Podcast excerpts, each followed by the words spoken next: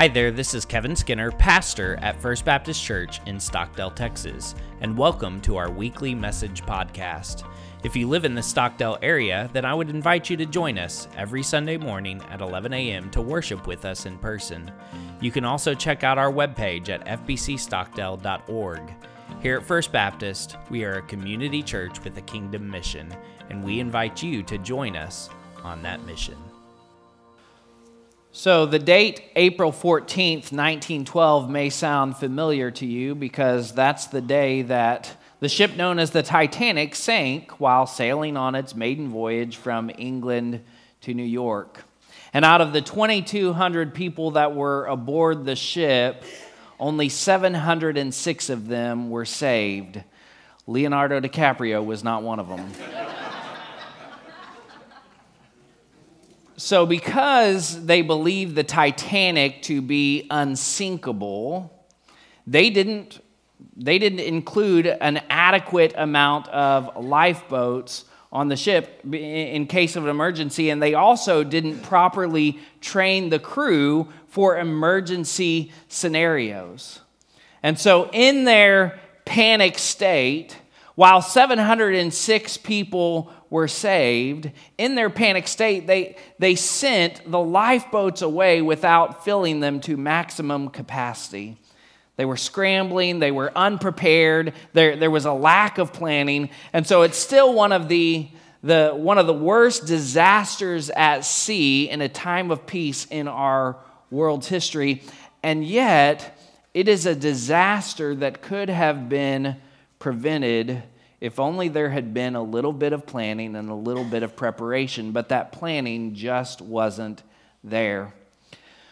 So, we are in the season of Advent right now. And, and as I've said multiple times before, that word Advent simply means the coming. And so, this time each year, while we are in the Advent season, this is a time for us to prepare our hearts for the celebration of the coming of Christ into this world all those years ago. And as we prepare our hearts this year, I'm asking you to remember this truth that Christ coming into this world to be the redemption for this world was always the plan. Let me say that again Christ coming into this world to be the redemption for this world was always the plan. There has never been a time in eternity that had God panicking. There was never a time in eternity that God was unprepared. There's never been a time in eternity that God had to be scrambling, trying to figure out what he needed to do next because of his lack of preparation. And so, as we think about Christ coming into this world all of those years ago, we are reminded once again that Christ coming into this world to be the redemption for this world was always the plan. So last week we, we launched into this new series titled Planned, Promised, Provided. And, and as we're walking through this series, we're, we're looking right now at some Old Testament passages where we see God begin to reveal hints of his plan for salvation. To, he, he begins to reveal hints of his plan for the coming Messiah. And then uh, what we're going to do starting next week is we're going to begin looking at some prophecies or some promises of the Messiah that would one day come to be the Savior for mankind. And then when we get to Christmas, we're going to wrap this up and put a nice bow on it. And we're going to look at, at the story of the coming of Christ. We're going to look at, at the provision of the Messiah by God. Now, if you remember last week, as we looked at Genesis chapter 3, we saw God's encounter with Adam, Eve, and the serpent after the fall of mankind. And we saw these beginning hints of, of the plan for the Messiah already be, beginning to be laid out for us. Today, we're going to continue in the book of Genesis. We're going to fast forward just a bit, and we're going to look at two encounters that God had with a man by the name of Abram. And, as we look at these encounters, we're going to continue to see God reveal these hints of his plan for the coming Messiah. So if you have your Bibles, you can turn with me to Genesis chapter 12.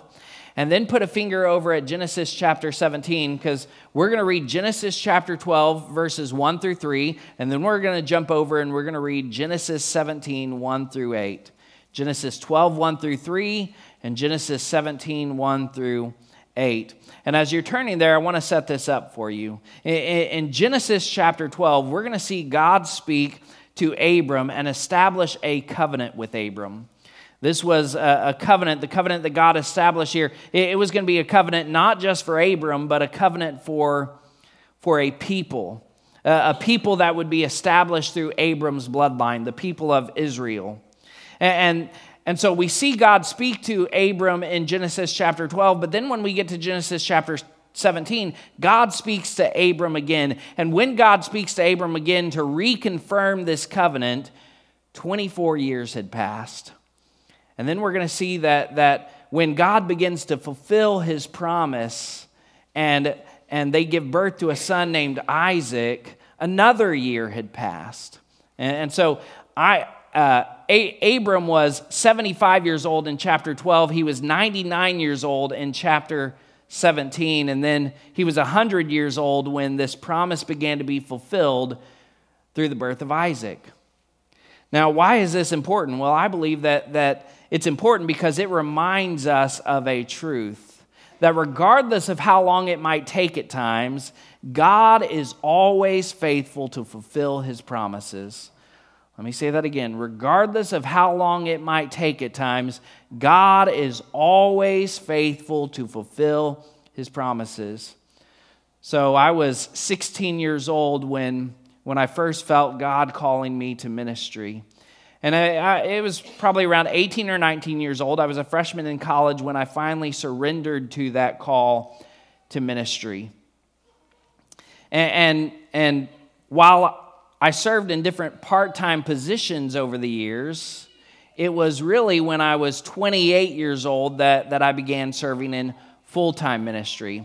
And understand, because this was a calling on my life, because I believe that God called me to ministry, I believe that this, is, this was a promise that God had placed on my life, that one day I would be serving in full time ministry. But, but we, what we see is from the time that I surrendered to ministry, 18 or 19 years old, to 28 years old, about 10 years had passed when that promise was finally fulfilled in my life. And then in 2015, while I was serving as a children's pastor, Sarah and I began to sense that God was calling me to pastor a church. And while my eyes, ears, and heart were open to wherever God might call me, it was ultimately six years later in 2021 when, when I believe God fulfilled that promise when He called me to be the pastor of this church. Now, as humans living in an instant gratification society with microwaves in our kitchen, movies streaming to our TV, phones in our pockets with us wherever we go, which are also computers with us wherever we go, I think waiting can be hard at times. And sometimes we might ask, why am I having to wait so long? So let me remind you of this truth once again. Regardless of how long it might take at times, God is always faithful to fulfill his promises. If you are standing on a promise from God, keep standing on that promise from God.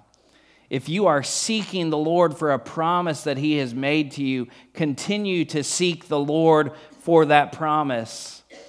Understand, if it is a true promise from God, then God will bring it to pass in His way and in His perfect timing, regardless of how long it might take.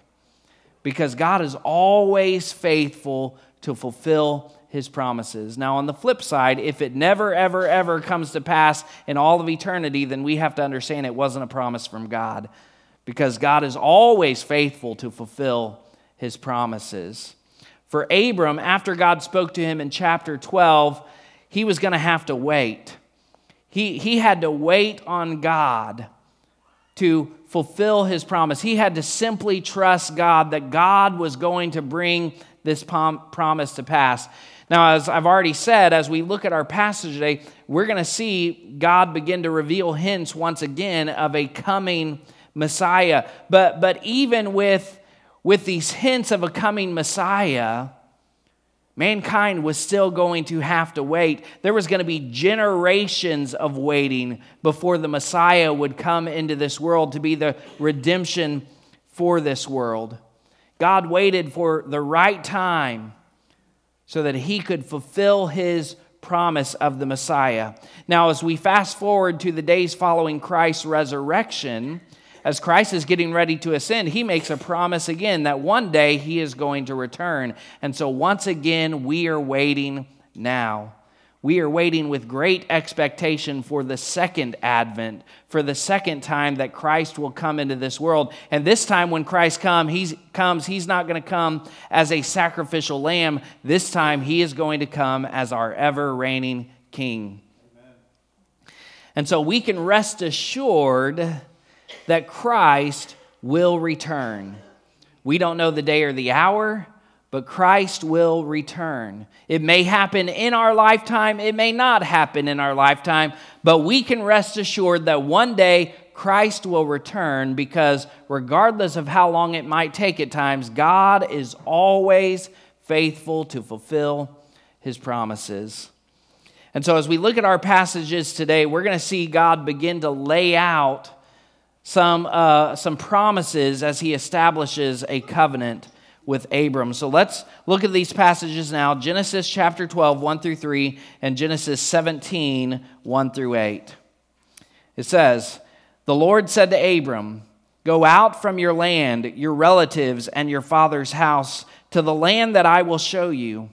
I will make you into a great nation. I will bless you. I will make your name great, and you will be a blessing. I will bless those who bless you. I will curse anyone who treats you with contempt. And all the peoples on earth will be blessed through you. Jump over to chapter 17 now. When Abram was 99 years old, the Lord appeared to him, saying, I am God Almighty. Live in my presence and be blameless. I will set up my covenant between me and you, and I will multiply you greatly. Then Abram fell face down, and God spoke with him As for me, here is my covenant with you. You will become the father of many nations. Your name will no longer be Abram, your name will be Abraham, for I will make you the father of many nations. I will make you extremely fruitful, and will make nations and kings come from you. I will confirm my covenant that is between me and you and your future offspring throughout their generations. It is a permanent covenant to be your God and the God of your offspring after you. And to you and your future offspring, I will give the land where you are residing, all the land of Canaan, as a permanent possession, and I will be their God. Now, as we look at this passage, I want to begin by highlighting what we see God call himself there in chapter 17, verse 1. When God speaks to Abram, God says, I am God Almighty. Now, that's the way that it's translated into English. The, the way that they wrote that in Hebrew was El Shaddai. And, there would have been a couple of understandings. When they wrote those words, El Shaddai, there would have been a couple of understandings of what they were saying with those words, El Shaddai. It, when broken down into different syllables, it could be understood that God was calling himself God all sufficient. And, and when we look at the different roots for that word Shaddai, it could be that God was saying that He is the one who pours out blessings or the one who constantly, continually displays His power. And really, I think that all of those meanings, if we look at all of those meanings together, it really gives us an idea of just how almighty God really is. He is all sufficient, able to accomplish His perfect will and His perfect plan in His perfect time. He is able to pour out blessings and He is able to continually display His power without any strain or effort because He is God. You see, this wasn't just anybody that spoke to Abram, this was God Almighty Himself. Now, why does it matter that, that it was God Almighty that spoke to Abram here? Well, I believe that it's important because it reminds us of a truth that the God that is above us desires a relationship with us. Let me say that again, and I, I, want you to let this sink in. The God that is above us desires a relationship with us. This was good news for Adam and Eve. This was good news for Abram. This was good news for the Israelites in the Old Testament. It was good news for the disciples that Jesus would call out in the New Testament. And this is still good news for you and for me today that the God that is above us desires a relationship with us.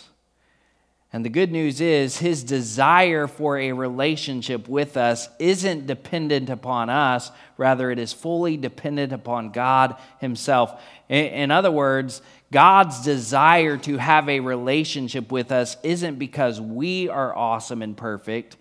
God's desire to have a relationship with us is because he is awesome and perfect and because he desires to, to display his power, to pour out his blessings, and to show just how sufficient he is by developing, by giving this relationship to the ones that he created. The God that is above us desires a relationship with us. So let me pause right here and ask do you realize that the God that is above you, the God, that God Almighty desires a relationship with you? I think we miss the weight of that at times. God Almighty desires a relationship with you. If you're a believer, let that sink into your heart once again. Be renewed in the joy that God Almighty desires a relationship with you. And if you've never given your life to, to Christ, if you, if you would say you don't know this truth, that God Almighty desires a relationship with you, then I want you to know that we know that He desires a relationship with you because of Jesus. This Advent season is a reminder to us once again that the God that created us became one of us so that he could display his power not from heaven, but on a cross.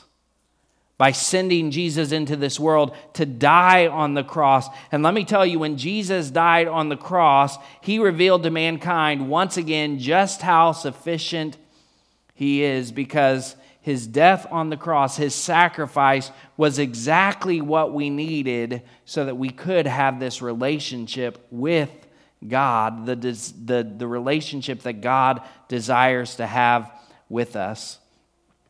So, do you realize that, that God Almighty desires a relationship with you? And if you don't, then, then I would point you back to Jesus once again. And I would just ask you today to realize that God desires a relationship with you. So it was God Almighty that spoke to Abram in chapter 12 and again in chapter 17. And as God established this covenant with Abram, I believe that we see these beginning hints of the Messiah that he plans to send. We see some, some hints of his plan for redemption, some hints of his plan for salvation for mankind. And so I want to look at some of these things that we see in our passage today. First, God's plan is accomplished by God alone.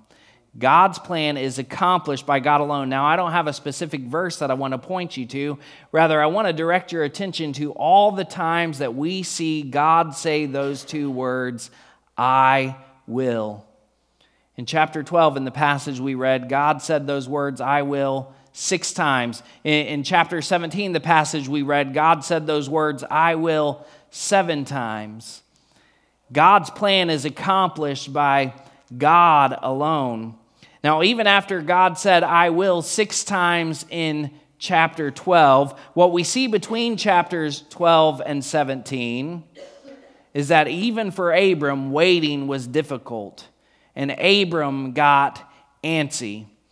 And so Abram and his wife Sarai took matters into their own hands.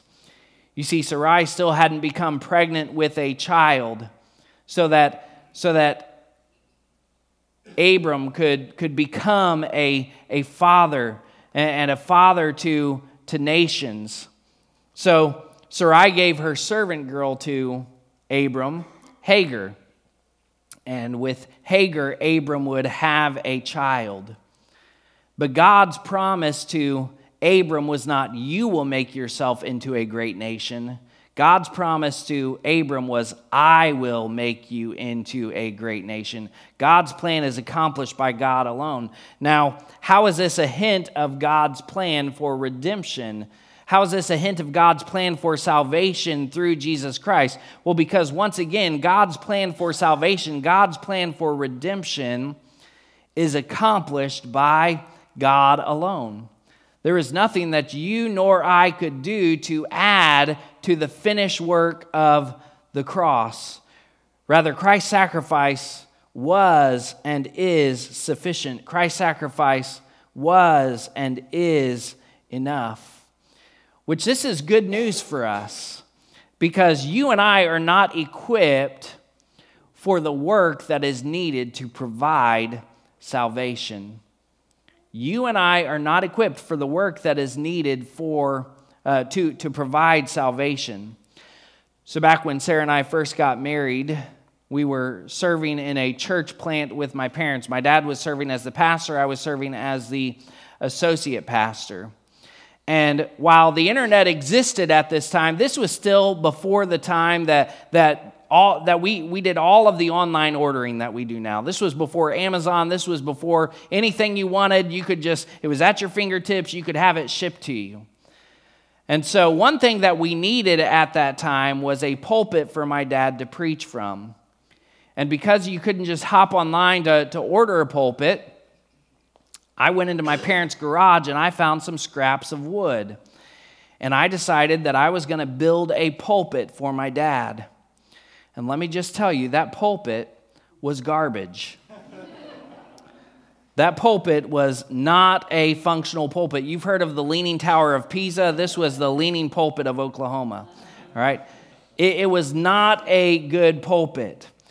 You see, I recognized that the need was there, but I was not equipped to meet the need. I was not equipped to build the pulpit. So let me pause right here and say this. When it comes to salvation, just because you recognize the need doesn't mean you are equipped to meet the need.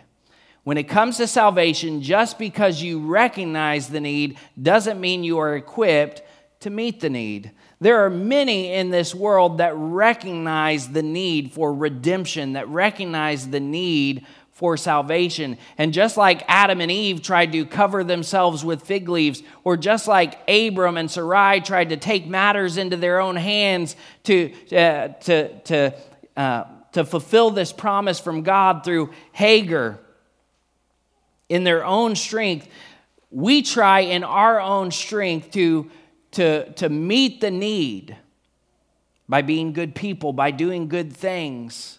We try in our own strength to provide redemption and to provide salvation, but let me tell you, we are not equipped to meet the need.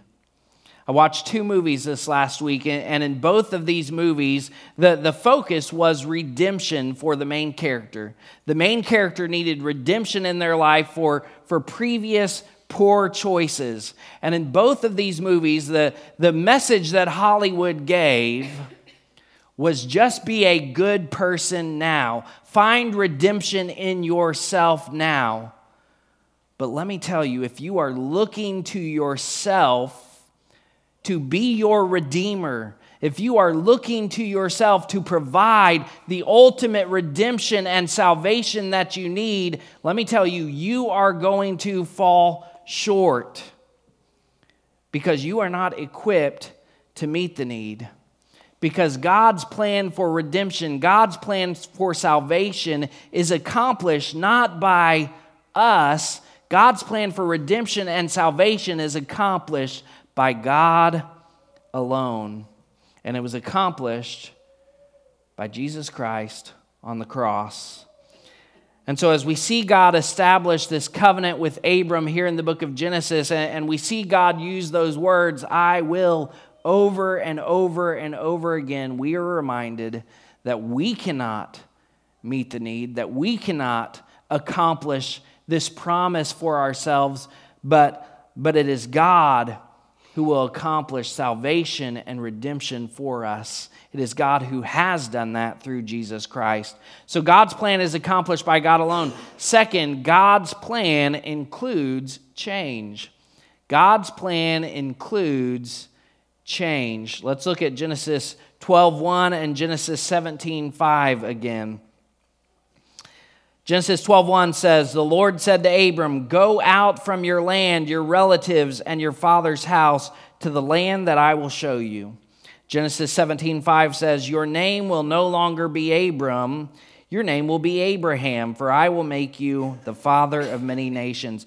God's plan in, includes change. Now, the first change that we see God commanding here in chapter 12 verse 1 is God telling Abram to go out in other words, God was saying, It's not my intention to accomplish my plan and have you stay in the same place, to have you stay where you are right now. Rather, as I accomplish my plan, you have to get out, get out from here. You cannot stay in the same place. Now, I believe that once again, this is a picture of God's plan for redemption. This is a picture of God's plan for salvation because when we come to know Christ, when we come to salvation, God calls us out of something as well. In fact, we read this in 1 Peter 2 9. But you are a chosen race, a royal priesthood, a holy nation, a people for his possession, so that you may proclaim the praises of the one who called you out of darkness and into his marvelous light. God called Abram out of a land, but God has called us out of darkness. And the darkness that God has called us out of is our sin. The darkness that God has called us out of are, are, the things that, that ensnared us before we came to Christ, those fleshly desires. And so, if you've given your life to Christ, I want you to hear me. God is saying to you, you cannot stay in the same place. You have to go out from your sin. You have to go out from the darkness. Now, here's what happens in our lives at times. As God calls us out of darkness and into light, sometimes we think we have to leave this behind. But God, I don't want to stop doing this. I, I want to hang on to this. And, and we think that what God has called us out of, that He's calling us out of good things.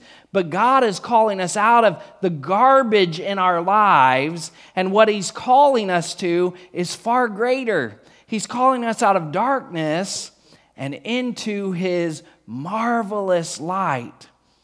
Let me tell you, whatever God is calling you out of, He's calling you into something far greater than what He's calling you out of.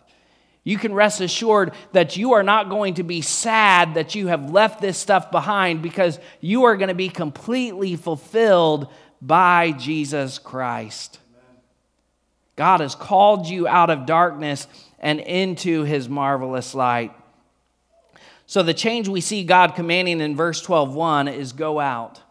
The, then the change we see in verse 17:5, it, it really isn't a command, rather, God is proclaiming something as he changes Abram's name to Abraham. Now, the name Abram means exalted father, but the name Abraham means father of many nations. And so God changed Abraham's name to coincide with the promise that God was establishing with Abraham through this covenant. And again, I believe that this is a picture of God's plan for redemption for us because when we come to know Christ, when we come to salvation, we are given a new identity. No longer does God call us sinner, but now he calls us saint. No longer are we called lost, but now we are found. No longer are we wanderers in this world, but we are followers of Christ, we are disciples. You see, God doesn't leave us with where we are. He calls us out of darkness and He calls us into light and He gives us a new identity in Him. When we come to Christ, God changes us. So let me just pause right here and ask Has your life been changed by Jesus? Has your life been changed by Jesus? Have you come to know Jesus for your salvation, or would you say that you are still living in your sin, separated from God, still bearing this identity of sinner? And if you are, then I want you to understand. I want you to understand that you don't have to stay where you are because God's plan for us includes change. All we need to do is call upon the name of Jesus. So God's plan is accomplished by God alone, and God's plan includes change. Finally, this morning, God's plan is a blessing for all people. Let's look at verses 12 3 and, and verse 17 again, or 17 7. Uh, 12 3 says, All peoples on earth will be blessed through you. Then verse 17, 7 says, I will confirm my covenant that is between me and you and your future offspring throughout their generations. It is a permanent covenant to be your God and the God of your offspring after you. God's plan is a blessing for all people. Now, while this covenant that God established here was initially a covenant for a select people, for the people of Israel, ultimately, what we see is God revealing this plan that wasn't just going to be for a select group of people, but it was going to be a blessing for all people. And both of these things, for the select people and for all people, both of these things were going to come through Abraham's bloodline. You see, when God, God was faithful in fulfilling his promise to Abraham. And so we see that Abraham and Sarai, they eventually do have a son named Isaac. And, and it's through this birth that, that it would lead to Abraham becoming the father of many nations. It, it would lead to the people of Israel. But beyond that, when we look to the very beginning of the book of Matthew, Matthew chapter 1, verses 2 through 16, this is the boring genealogy that you might normally skip over. All right? When we look to those verses, Matthew chapter 2, verse or Matthew chapter 1, verses 2 through 16, we see how Abraham fathered Isaac, Isaac fathered Jacob, Jacob fathered Judah, Judah fathered Perez.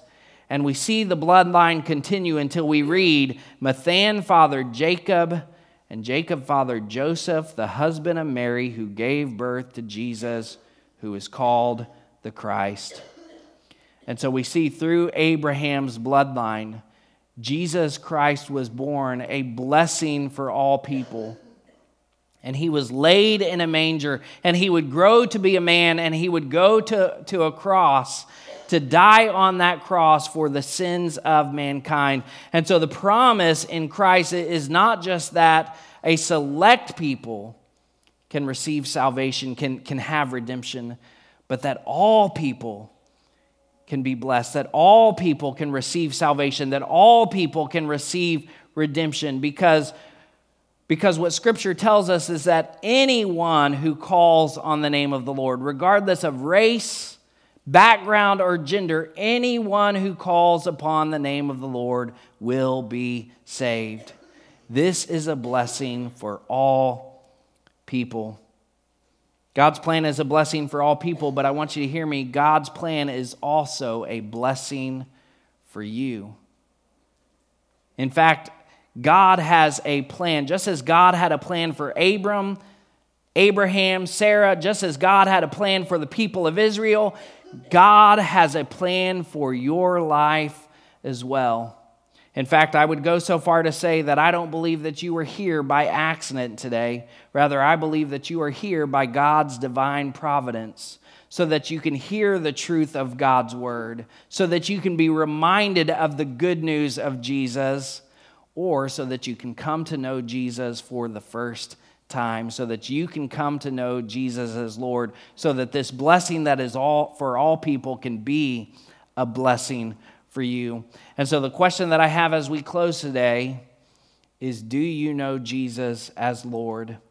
This promise that was made all those years ago, this plan that was revealed all those years ago with Adam and Eve and with Abram, Abraham, this plan that God began to lay out all those years ago, a plan that is for us today. Do you know Jesus as Lord? And if you don't, then I want to give you the opportunity to respond. And so, in just a moment, we're going to sing another song. And as we sing this song, this is going to be your opportunity to respond. And if you're here and you would say, I've never given my life to Christ, I don't know Jesus as Lord, but today I recognize that Jesus did die on the cross for me and that his death, his sacrifice was sufficient. And maybe you recognize that you've been trying to do it in your own strength. You've been trying to find redemption. You've been trying to find salvation in your own strength.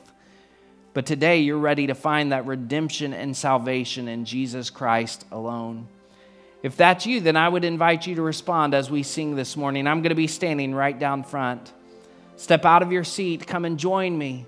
I'd love to talk with you, I'd love to pray with you so that you can know this redemption and you can know this salvation in Jesus Christ.